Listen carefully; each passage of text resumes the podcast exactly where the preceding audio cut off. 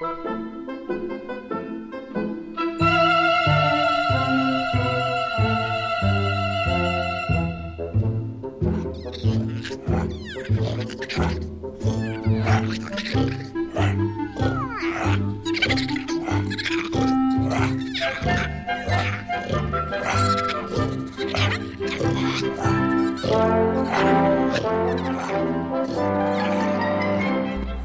to Volume 4 of The Enchanted Isle of Yew.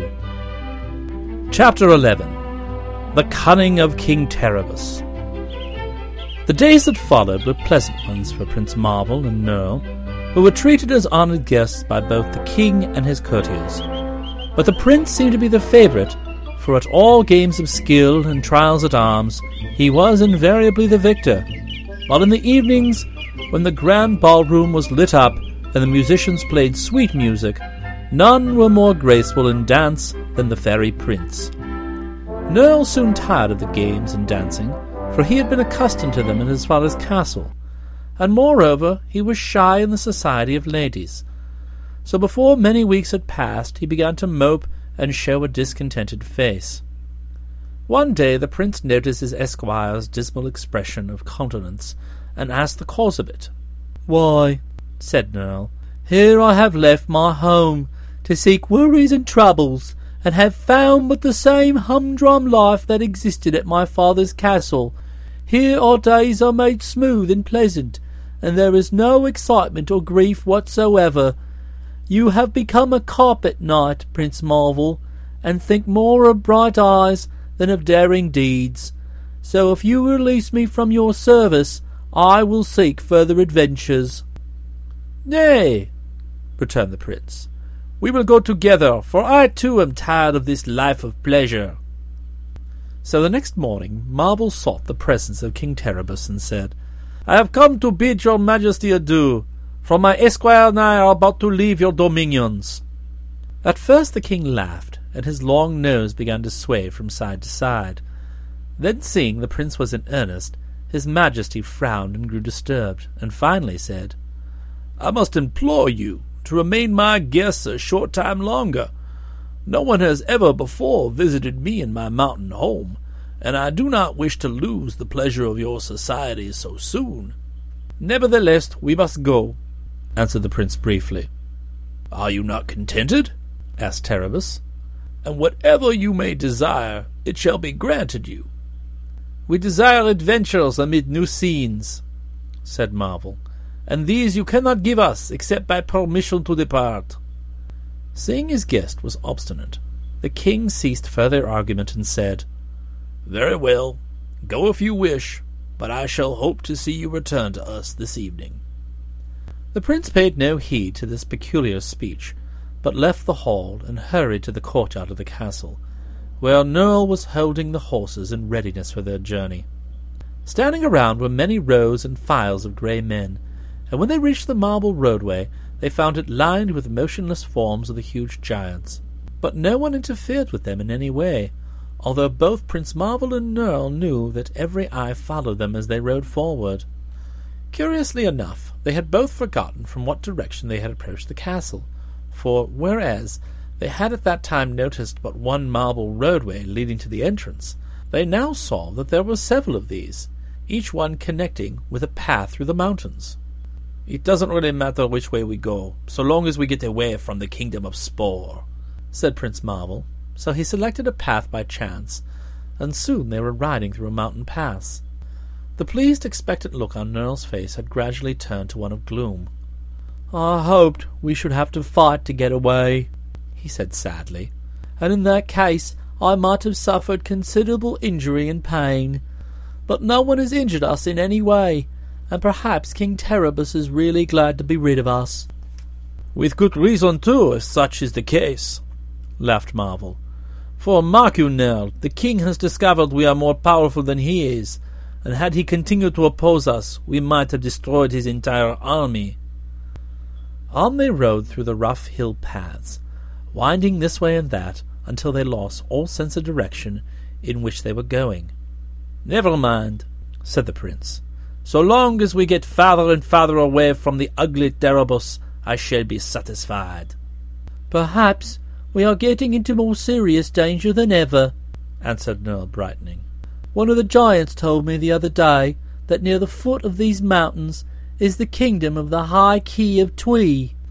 Who is the High Ki of Twi? asked Marvel. No one knows, answered Nerle. And what is the kingdom of Twi like? No one knows that either, answered Nerle. Then, returned the prince with a smile, if by chance we visit the place, we shall know more than anyone else. At noon they ate luncheon by the wayside, Nerle having filled his pouch by stealth at the breakfast table.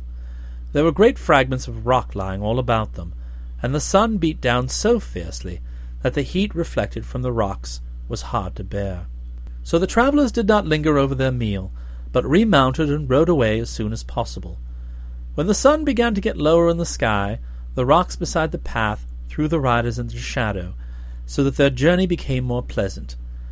They rode along, paying little attention to the way, but talking and laughing merrily together until it began to grow dark. Does this path ever end?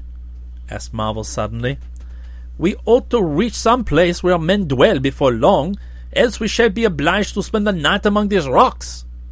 And then perhaps the wolves will attack us, said Nerle cheerfully, and tear us into pieces with their sharp teeth and claws. But even as he spoke, they rode around a turn in the path and saw a sight that made them pause in astonishment. For just before them rose the castle of King Terribus, and along both sides of the marble walk leading up to it were ranged the lines of giants, exactly as they had stood that morning. Nerle turned around in his saddle. Sure enough, there were grey men in the rear, stepping from behind every boulder and completely filling the rocky pathway. What shall we do? asked the esquire. Fight? No, indeed, returned Prince Marvel, laughing at his friend's eager face. It appears the path we chose winds around in a circle, so has brought us back to our starting point. So we must make the best of a bad blunder, and spend another night with our ugly friend King Terribus.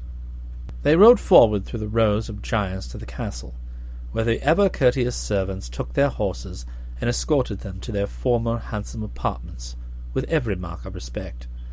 No one seemed in the least surprised at their speedy return, and this fact at first puzzled Nerle and then made him suspicious. After bathing and dusting their clothing, they descended to the banquet hall, where King Terribus sat upon his grey stone throne and welcomed them with quiet courtesy. The sight of the king's crimson skin and deformed face sent a thrill of repugnance through Prince Marvel, and under the impulse of a sudden thought he extended his hand toward Terribus and whispered a magic word which was unheard by any around him. Nerle did not notice the prince's swift gesture, nor the whispered word, but he was staring straight at Terribus at the time, and he saw with surprise the eye on the top of the king's head move down and toward his forehead, and the eye in the center of his forehead slide slightly toward the left, and the elephant-like nose shrink and shorten at the same time. Also, it seemed to him that the king's skin was not so crimson in colour as before, and that a thin growth of hair had covered his head. However, no one else appeared to notice any change, least of all Terribus. So Nerle seated himself at the table and began to eat. It was very kind of you to return so soon to my poor castle, said the king to Prince Marvel in his sweet voice. We could not help it, laughed the prince in reply for the road wound right and left until we knew not which way we travelled, and then it finally circled around again to your castle. But tomorrow we shall seek a new path, and bid you farewell forever. Still, remarked the king gravely, should you again miss your way, I shall be glad to welcome your return. The prince bowed politely by way of reply, and turned to address the little maiden he had once saved from death by poison. And so, in feasting, dancing, and laughter, the evening passed pleasantly enough to the prince, and it was late when he called Nerle to attend him in their apartment. Chapter 12 The Gift of Beauty The following morning, Marvel and Nerle once more set out to leave the kingdom of Spor and its ugly king. They selected another pathway leading from the castle and travelled all day, coming at nightfall into view of the place where they had started, with its solemn rows of giants and grey men standing ready to receive them. This repetition of their former experience somewhat annoyed the prince, while Nerle's usually despondent face wore a smile. I see trouble ahead, murmured the esquire almost cheerfully. Since the king cannot conquer us by force, he intends to do it by sorcery. Marvel did not reply, but greeted the king quietly, while Terribus welcomed their return as calmly as if he well knew they could not escape him. That evening the prince made another pass toward the king with his hand, and muttered another magic word. Nerle was watching and saw the upper eye of Terribus glide still farther down his forehead, and the other eye move again toward the left. The swaying nose shrank a few inches in length, and the skin that had once been so brilliantly crimson turned to a dull red color. This time the courtiers and ladies in waiting also noticed the change in the king's features, but were afraid to speak of it, as any reference to their monarch's personal appearance was by law punishable by death. Terribus saw the startled looks directed upon him, and raised his hand to feel his nose and eyes. But thinking that if any change in his appearance had taken place, he must be uglier than before, he only frowned and turned away his head. The next day the king's guests made a third attempt to leave his dominions, but met with no better success than before, for a long and tedious ride only brought them back to their starting place in the evening. This time Prince Marvel was really angry, and striding into the king's presence, he reproached him bitterly, saying, Why do you prevent us from leaving your kingdom? We have not injured you in any way. You have seen me, returned Terribus calmly, and I do not intend you shall go back to the world and tell people how ugly I am. The prince looked at him and could not repress a smile. The two eyes of the king, having been twice removed from their first position, were now both in his forehead instead of below it, and one was much higher than the other. And the nose, although small when compared to what it had been, still resembled an elephant's trunk, other changes had been made for the better, but Terribus was still exceedingly repulsive to look upon. Seeing the prince look at him and smile, the king flew into a fury of anger, and declared that the strangers should never, while they lived, be permitted to leave his castle again. Prince Marvel became thoughtful at this, reflecting that the king's enmity all rose from his sensitiveness about his ugly appearance, and this filled the youthful knight with pity rather than resentment. When they had all assembled at the evening banquet, the prince, for a third time, made a mystic pass at the king and whispered a magic word. And behold, this time the charm was complete, for the two front eyes of Terribus fell into their proper places, his nose became straight and well formed, and his skin took on a natural, healthy colour. Moreover, he now had a fine head of soft brown hair, with eyebrows and eyelashes to match, and his head was shapely and in proportion to his body. As for the eye that had formerly been in the back of his head, it had disappeared completely. So amazed were the subjects of the transformed king, who was now quite handsome to look upon, that they began to murmur together excitedly, and something in the new sensations he experienced gave to the king's face likewise an expression of surprise. Knowing from their pleased looks that he must have improved in appearance, he found courage to raise his hand to his nose, and found it well formed. Then he touched his eyes and realized they were looking straight out from his face, like those of other people. For some moments after making these discoveries, the king remained motionless. A smile of joy gradually spread over his features, and then he said aloud, What has happened? Why do you all look so startled? Your Majesty is no longer ugly, replied Marvel laughingly, so that when Nerle and I leave your kingdom, we can proclaim nothing less than praise of your dignified and handsome appearance. Is my face pleasing? demanded the king eagerly. It, it is! is! cried the assembled courtiers and ladies, as with one voice. Bring me a mirror, said the king. I shall look at my reflection for the first time in many years. The mirror being brought, King Terribus regarded himself for a long time with pleased astonishment, and then, his sensitive nature being overcome by the shock of his good fortune, he burst into a flood of tears and rushed from the room. The courtiers and ladies now bestowed many grateful thanks upon Prince Marvel for his kind deed, for they realized that thereafter their lives would be safer from the king's anger and much pleasanter in every way.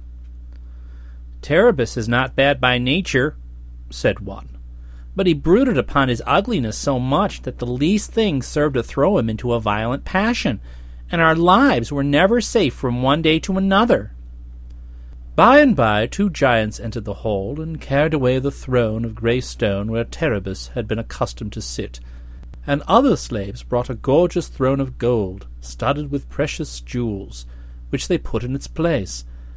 And after a time the king himself returned to the room, his simple grey gown replaced by flowing robes of purple, with rich embroideries such as he had not worn for many years.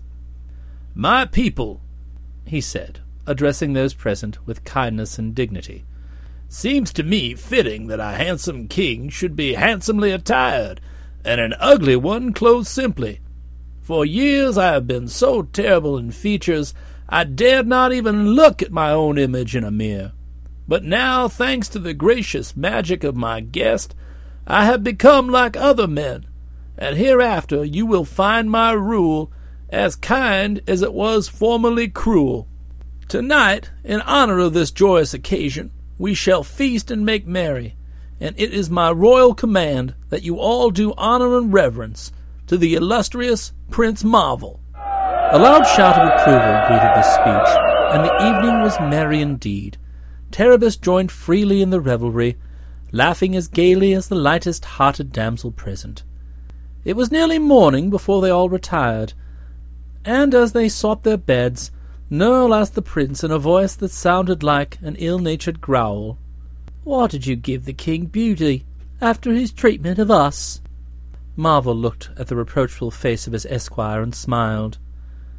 When you are older, he said, you will find that often there are many ways to accomplish a single purpose. The king's ugliness was the bar to our leaving his country, for he feared our gossip. So the easiest way for us to compass our escape was to take away his reason for detaining us. Thus I conquered the king in my own way, and at the same time gained his gratitude and friendship. Will he allow us to depart in the morning? Inquired Nerle. I think so, replied Marvel. It was late when they rose from their slumbers, but having breakfasted, the prince's first act was to seek the king. We wish to leave your kingdom, he said. Will you let us go? Terribus grasped the hand of his guest and pressed it with fervour, while tears of gratitude stood in his eyes. I should prefer that you remain with me always and be my friend, he answered. But if you choose to leave me, I shall not interfere in any way with your wishes. Prince Marvel looked at him thoughtfully and then said, My time in this island is short. In a few months Prince Marvel will have passed out of the knowledge of men, and his name will be forgotten. Before then, I hope to visit the kingdom of Dawna and Auriel and Plenta, so I must not delay. But beg you will permit me to depart at once. Very well, answered Terribus. Come with me, and I shall show you the way. He led the prince and Nerle to a high wall of rock, and placing his hand upon its rough surface, touched a hidden spring. Instantly, an immense block of stone began to swing backwards, disclosing a passage large enough for a man on horseback to ride through. This is the one road that leads out of my kingdom, said Terribus. The others all begin and end at the castle, so that unless you know the secret of this passage, you can never escape from Spor. But where does the road lead? asked Marvel. To the kingdom of Auriel, which you desire to visit. It is not a straight road, for it winds around the land of Twi, so it will carry you a little out of your way. What is the land of Twi? inquired the prince. A small country, hidden from the view of all travelers, said Terribus. No one has ever yet found a way to enter the land of Twi, yet there's a rumor it's ruled by a mighty personage called the High Ki. And does the rumor state what the High Ki of Twi is like? No, indeed, returned the king, smiling. So it will do you no good to be curious. And now farewell, and may luck attend you. Yet bear in mind the fact that King Terribus of Spor owes you a mighty debt of gratitude, and if you ever need my services, you have but to call on me, and I shall gladly come to your assistance. I thank you, said Marvel, but there is small chance of my needing help. Farewell, and may your future life be pleasant and happy. With this he sprang to the saddle of his prancing charger, and, followed by Nerle, rode slowly through the stone arch. The courtiers and ladies had flocked from the palace to witness their departure, and the giants and dwarfs and grey men were drawn up in long lines to speed the king's guests. So it was a brilliant sight that Marvel and Nerle looked back upon. But once they were clear of the arch, the great stone rolled back into place, shutting them out completely from the kingdom Spor, with its turreted castle and transformed king. Chapter 13 The Hidden Kingdom of Twi Knowing that at last they were free to roam according to their desires, the travellers rode gaily along the paths, taking but scant heed of their way. Our faces are set toward new adventures, remarked the prince. Let us hope they will prove more pleasant than the last. To be sure, responded Nerle. Let us hope, at any rate, that we shall suffer more privations and encounter more trouble than we did in that mountainous kingdom of Spor. Then he added, For one reason I regret you are my master. And what is that reason? asked the prince, turning to smile upon his esquire. You have a way of overcoming all difficulties without any trouble whatsoever, and that deprives me of any chance of coming to harm while in your company. Cheer up, my boy, cried Marvel. Did I not say there are new adventures before us? We may not come through them so easily as we have come through the others. That is true, replied Nerle. It's always best to hope. And then he inquired, Why do you stop here in the middle of the path? Because the path has ended rather suddenly, answered Marvel. Here is a thick hedge of prickly briars barring our way. Nerle looked over his master's shoulder and saw that a great hedge, high and exceedingly thick, cut off all prospect of their advancing. This is pleasant, he said. We might try to force our way through the hedge. The briars would prick us severely, and that would be delightful. Try it, the prince returned with twinkling eyes. Nerle sprang from his horse to obey, but at the first contact with the briars, he uttered a howl of pain and held up his hands, which were bleeding in a dozen places from the wounds of the thorns. Ah, that will content you for a time, I trust, said Marvel. Now follow me, and we will ride along beside the hedge until we find an opening, for either it will come to an end or there will prove to be a way through to the other side. So they rode alongside the hedge for hour after hour, yet it did not end, nor could they espy any way to get through the thickly matted briars. By and by night fell, and they tethered their horses to some shrubs, where there were few scanty blades of grass for them to crop, and then laid themselves down upon the ground, with bare rocks for pillows, where they managed to sleep soundly until morning. They had brought a supply of food in their pouches, and on this they breakfasted, afterwards continuing their journey beside the hedge. At noon Prince Marvel uttered an exclamation of surprise and stopped his horse. What is it? Asked Nerle. I have found the handkerchief with which you wiped the blood from your hands yesterday morning, and then carelessly dropped, replied the prince. This proves that we have made a complete circle around this hedge without finding a way to pass through it. In that case, said Nerle, we'd better leave the hedge and go in another direction. Not so, declared Marvel. The hedge encloses some unknown country, and I'm curious to find out what it is. But there's no opening, remonstrated Nerle. Then we must make one. Wouldn't you like to enjoy a little more pain? Thank you, answered Nerle. My hands are still smarting very comfortably from the pricks of yesterday. Therefore I must make the attempt myself, said the prince, and drawing his sword he whispered a queer word to it, and straightway began slashing at the hedge. The brambles fell fast before his blade, and when he had cut a big heap of branches from the hedge, Nerle dragged them to one side, and the prince began again. It was marvellous how thick the hedge proved to be. Only a magic sword could have done this work and remained sharp, and only a fairy arm could have proved strong enough to hew through the tough wood. But the magic sword and fairy arm were at work, and naught could resist them. After a time the last branches were severed and dragged from the path, and then the travellers rode their horses through the gap into the unknown country beyond. They saw at first glance that it was a land of great beauty, but after that one look both Prince Marvel and Nerle paused and rubbed their eyes to assure themselves that their vision was not blurred. Before them were two trees, exactly alike, and underneath the trees two cows were grazing, each a perfect likeness of the other. At their left were two cottages, with every door and window and chimney the exact counterpart of the other. Before these houses two little boys were playing, evidently twins, for they not only looked alike and dressed alike, but every motion one made was also made by the other at the same time, and in precisely the same way. When one laughed, the other laughed.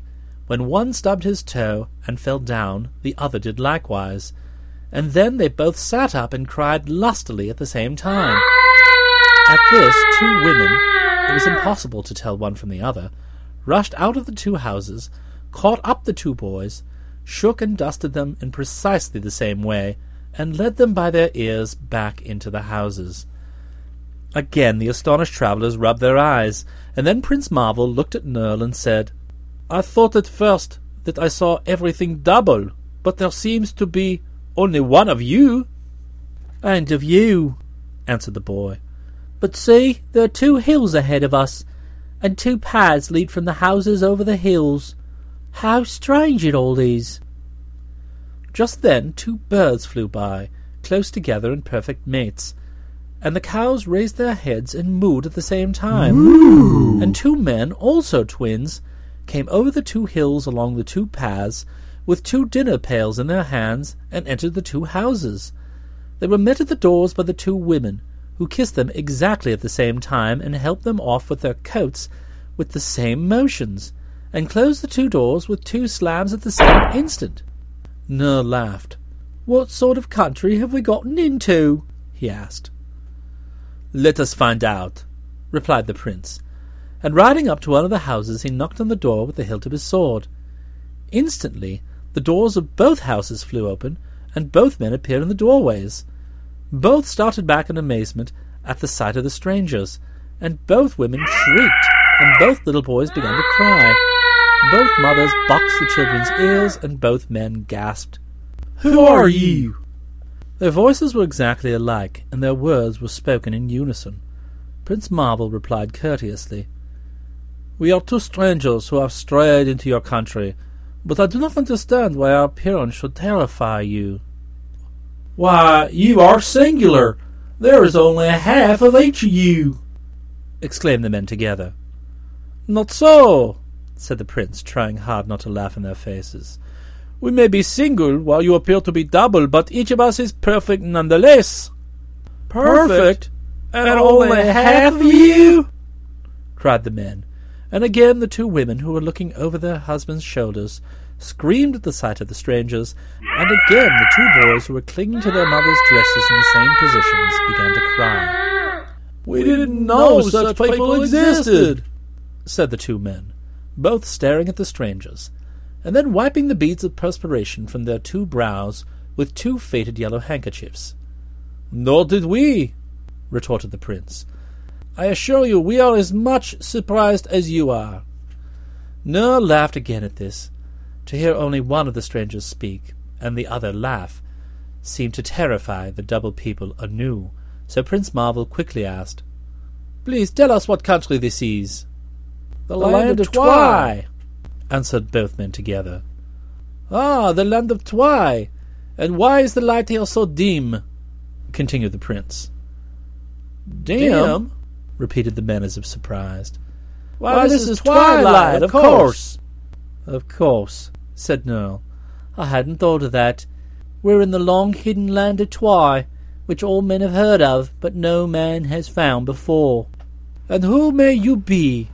questioned the prince, looking from one man to the other curiously. We are the Twis, they answered. Twice? Twice! Inhabitants of Twi! It's the same thing, laughed Nerle. You see everything twice in this land. Are none of your people single? asked Prince Marvel. Single?